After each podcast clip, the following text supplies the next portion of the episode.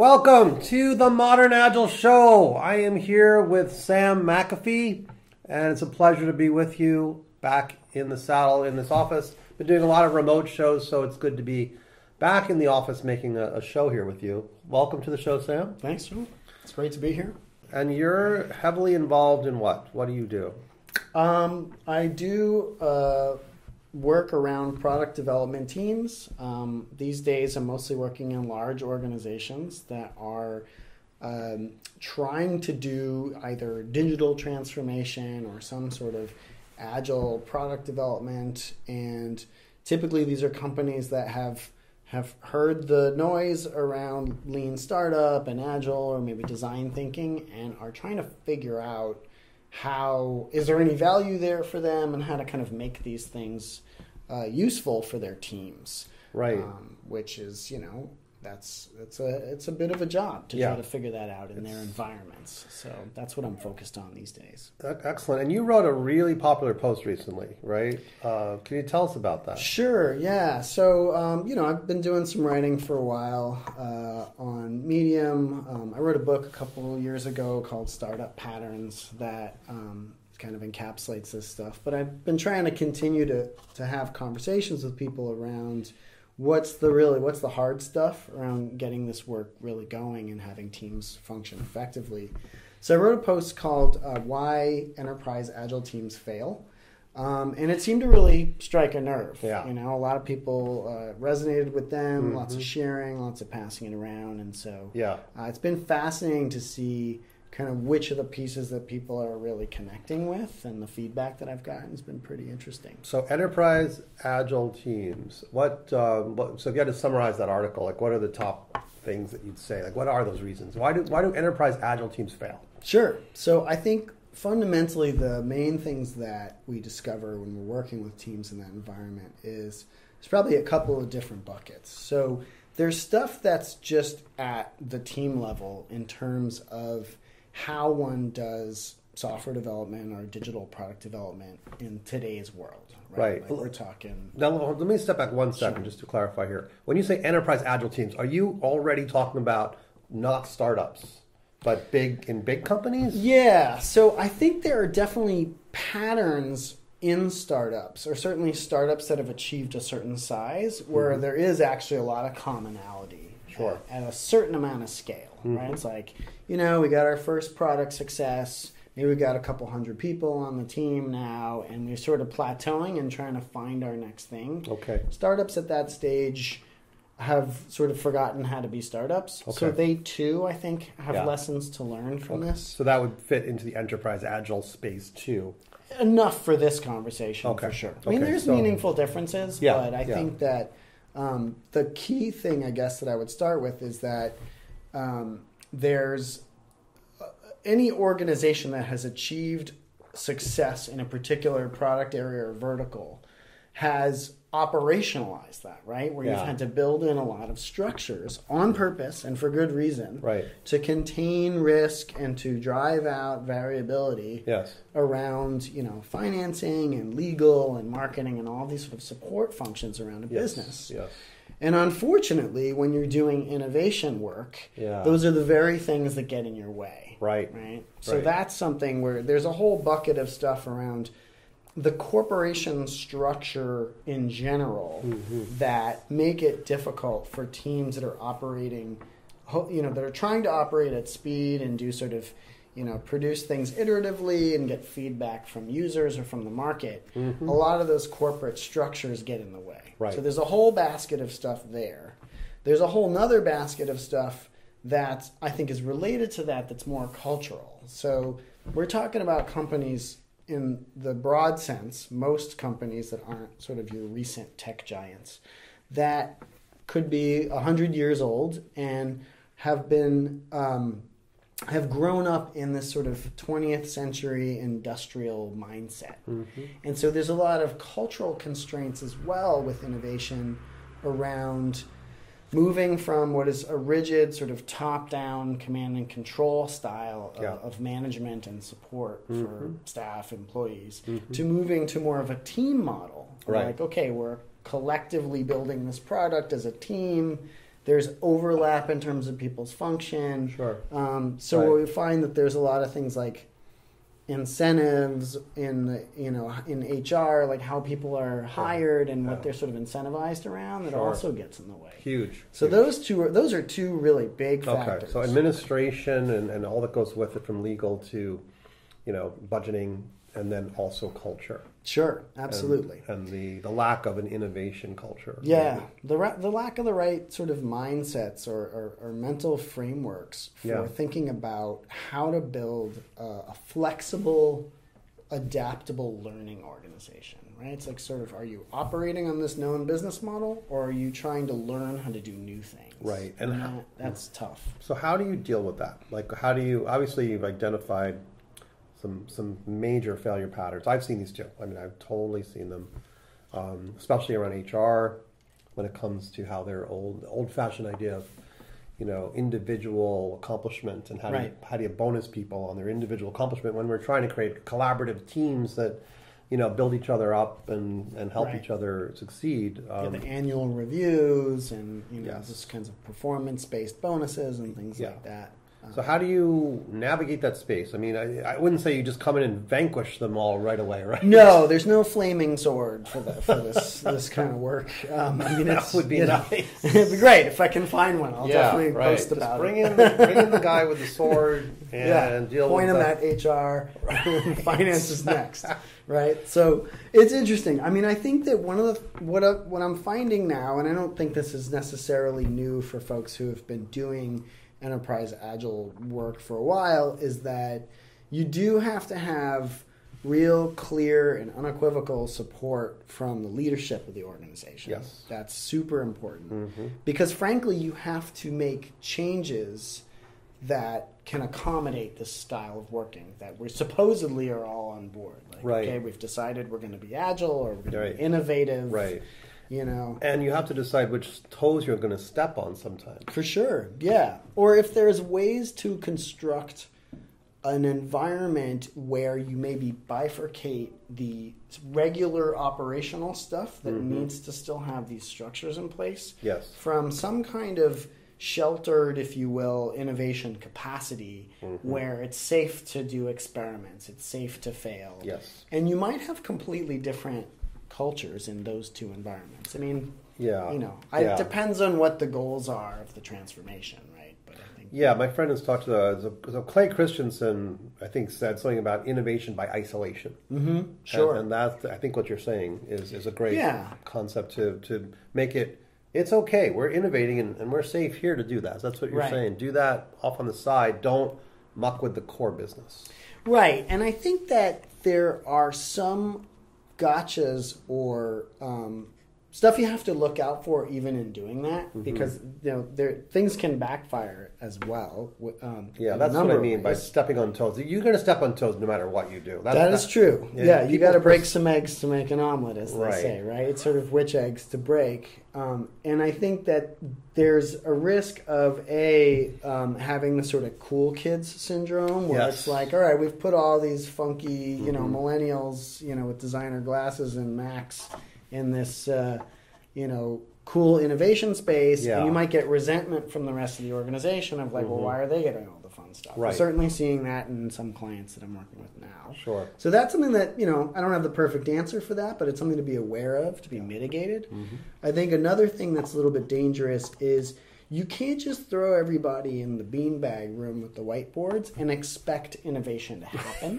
Right. Like I think there's a little bit of a misconception. But you do need beanbags. Huh? You need beanbags, absolutely. Okay. You got to have a place to relax. Right. You know, it's right. very- All right. So buy your beanbags, folks. That's uh, necessary. I haven't taken out stock in any beanbag companies, but maybe I should think about it. We used to have them here. But, uh, Yeah, right.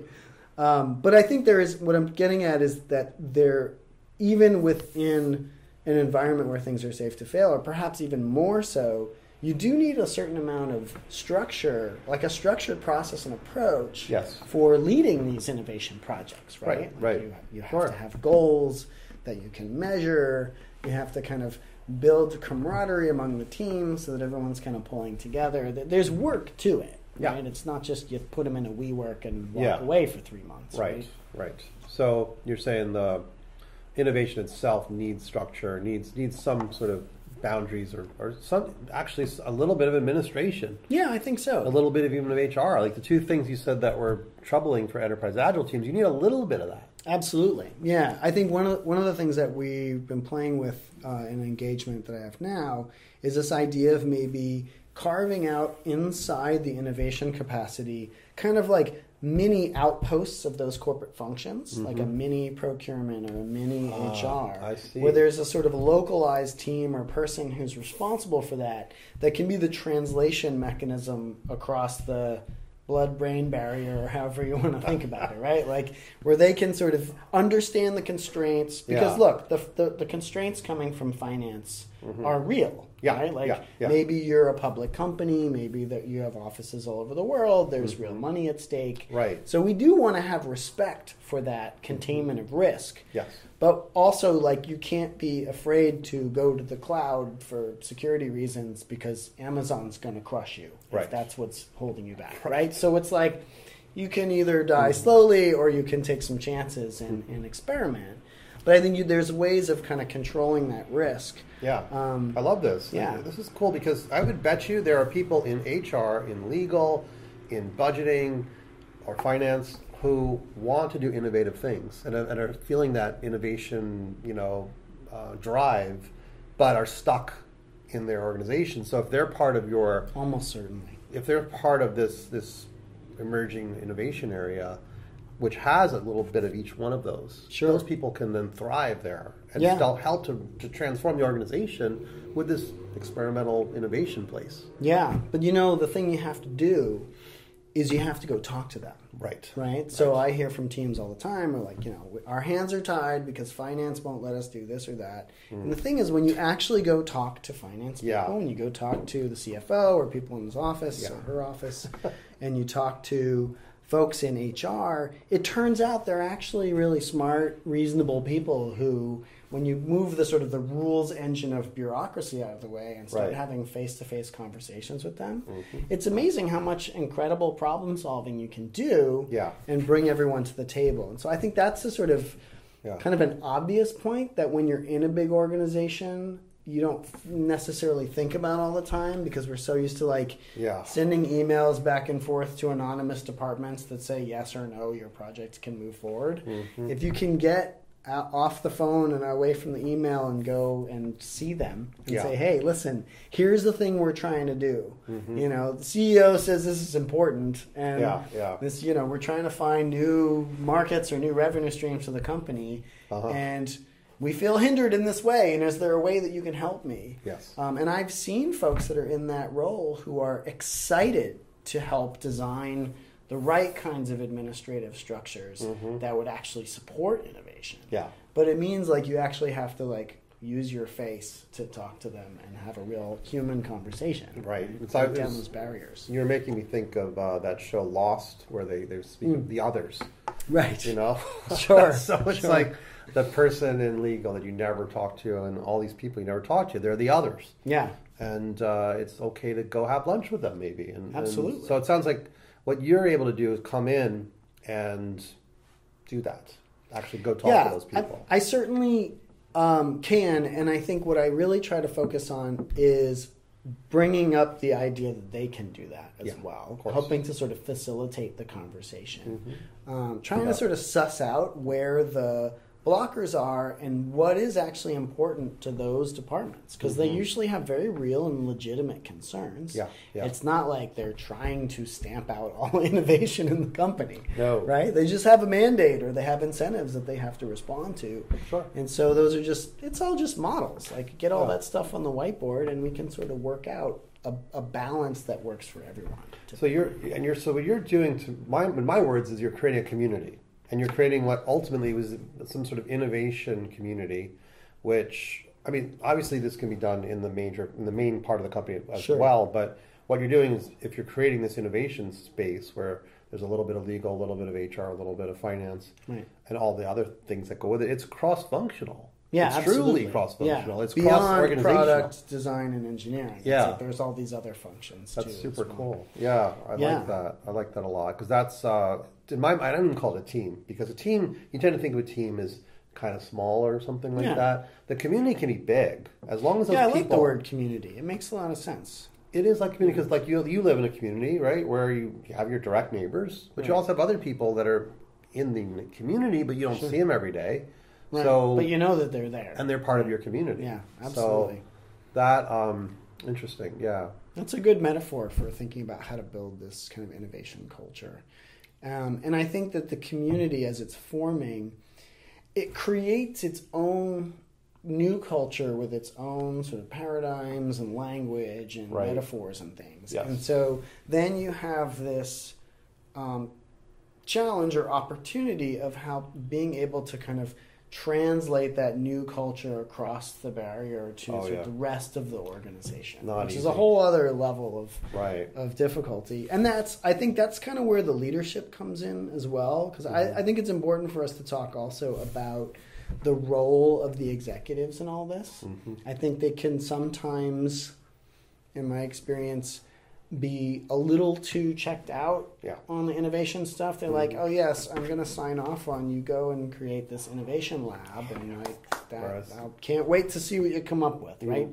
But there's this level of involvement that's really required of senior execs that are taking this on Yeah. um, to be, you know, helping with those conversations and, and not leading by fiat, Right. but actually creating conditions of support Yes. where people can be have, as you guys know, psychological safety, Mhm. like the ability to give feedback and figure out kind of what's working and what's not, and be really honest about that ourselves. Very hard to do, but uh, good executives can be involved, but also step out of the way. Right. Like in stepping out of the way, meaning that they're no longer like putting pushing their ideas onto the organization, saying there's new stuff coming in. I'm going to get out of the way of those new ideas. I will support experiments with the new ideas, but my thinking, which has led to where we are now, which is great. Okay, we got to this level. Right. Now my thinking might have to step back and let some new thinking in. Sure. And the, the humility to let that happen not so easy No, it's in executive management. A lot Yeah. of times executives are like, I know what to do. Don't tell me what to do. And Right. uh, it's hard. I mean, Yeah, because I they, mean, they got somewhere. They got successful by getting somewhere. Now what? Now yeah, that's a really interesting point. Like they've been sort of trained and incentivized around having all the answers. Right. You know, I'm I'm the person who's supposed to be looking at all the information my underlings are bringing to me and then making the decision. Right. And I think that the idea of turning that on its head, which is frankly absolutely necessary for doing any innovative work, is sort of pushing the decision making down and out to the teams. Yes. That's very counterintuitive for a mm-hmm. modern executive, right? Yeah. Like it's it's not something that they're used to. Yeah. But I think there's a lot of power in it in that they can the best leader behaviors that I've seen is there's usually like one of two types of communication coming out of their mouth. They're either asking questions that reveal or move the conversation forward and Mhm. asking lots and lots of questions and then maybe synthesizing what everyone has said and giving some focus and direction Yes. and if they're they really need to only be doing one of those two things in their communication, right? Mhm. Otherwise, it's it's potentially waste. Um, but rare is the executive that can really operate at that level. Yeah, So they- I'd they- love to see more of them. They need coaching too. I think. Right. They do indeed, Yeah. absolutely. The problem is they don't necessarily know that they need coaching. that is true. That is So- true. Yeah, it is available though. That's There's right. plenty of coaching for execs if someone is courageous enough to feel like they can grow in that area Mhm. and take it on. Yeah, so just curious about modern agile and what, what do you what do you think of this thing? You you've seen some of these uh, principles on this sticker. Mm-hmm. Um, how does that fit into your world, or not fit, or, or you know what? Yeah, I love it. I mean, it fits really well. These these really speak to me. I think that um, you know we've talked about a few things here already around making safety a prerequisite. I think is really critical. For especially for innovation, as you said. Yeah. Absolutely, Mhm. absolutely, because you have to be able to take risks, and that has to be done in a safe manner. Um, and I think that people will have a lot of discomfort around change Yeah. happening in their organization, and Mhm. that's something that you have to feel safe that you can surface your concerns and Mhm. that they'll be treated with respect and compassion. So I think Mhm. that's really important. Um, certainly, the the idea of delivering value continuously to me is is critical. Yeah. Right. Like Yeah. that's that's sort of that's the goal. Right. Like Oh, yeah. We definitely need to be doing that. Um, we've talked about experimentation and, and learning rapidly. um, which requires you know often a change in mindset. Mhm. You know, moving from a say a fixed to more of a growth mindset. Yes. a lot of us are talking about these days. Yes, yes. You know, and then making people awesome. I just when I, the first time I saw this, I loved that. Just that statement right there is so sort of deceptively simple, Oh, right, God, and very elegant, right? It's hard. simplicity, but it's very, very hard, right? Oh, like what really makes people jump out of bed in the morning and, and run to the office to work on that next experiment or that next task, like creating that environment. yeah, This is one of those things like culture where with making people awesome, it, it's not something you can necessarily operate on directly, yeah. but you can create the conditions Right. in which it grows. That's right. And I think that's very exciting. It's very generative in that regard. Yeah, for sure. But it's uh, it's a high bar. It's a really high bar, and I think that's okay. You know, Yeah. if we get to make people excellent, pretty darn Yeah. good. You know, um, Better than before would be Right. great.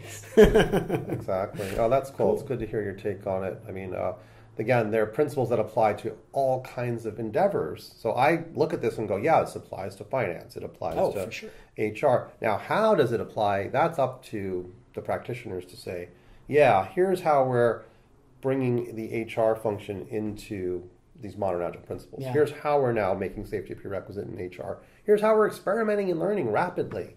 Um, Right. things that we're trying. Maybe we're going to get rid of our 28 page performance review per employee and, Oh, and go to like a two, a two pager or a one pager. Right. Uh, you know, experiments like crazy experiments like that. you Sure. know, um, yeah. And I think it has to be the peop- the folks on the ground who are living that world have to figure it out themselves. There's no sort of Yes. structured model that you can just superimpose on an organization and turn the crank and make it work. I mean, That's right. This is real hard work. It's is. certainly worth it It and is. necessary, hmm but it's something that you really have to kind of roll up your sleeves and get involved in. Yeah. And as a group, sort of figure out what's going to work in your company's context. you Yeah, know? e- either you transform yourself or you or you just coast along and eventually die. I mean, Right. lose you great, lose you good people, lose uh, Lose your market, market share. share. Yeah, I mean, so you got to dive in and make the transformations, even though they're painful. And I'm, Sure. everything you've mentioned has been has resonated with me hundred percent. I mean, even the okay, now we achieve success in the innovation area. Now we want to bring it back into the main the Oh, main yeah. company, and that is a very slippery, difficult transformation to For make in sure. its own right. Yeah, how do you make it so that the mothership doesn't kill the nice new shiny thing that you just spent all this time crafting? Yeah. Right? So that we could have a whole show just about that. I Yeah. Well, I'm happy to come back and Yeah. talk about that sometime. Please do, please do. So thank you, Sam, for coming. Yeah, thanks It's a for pleasure me, Joel. talking to you. It's great. And uh, we will um, have you back another time. And thanks for watching the show. If you're enjoying what you're hearing, please share this with others. There's also a podcast version of this. We take the video, the audio, and put it up on uh, podcast so you can watch, listen to it on your drive or your commute. And uh, we look forward to seeing you on other episodes. Thanks again. Thanks.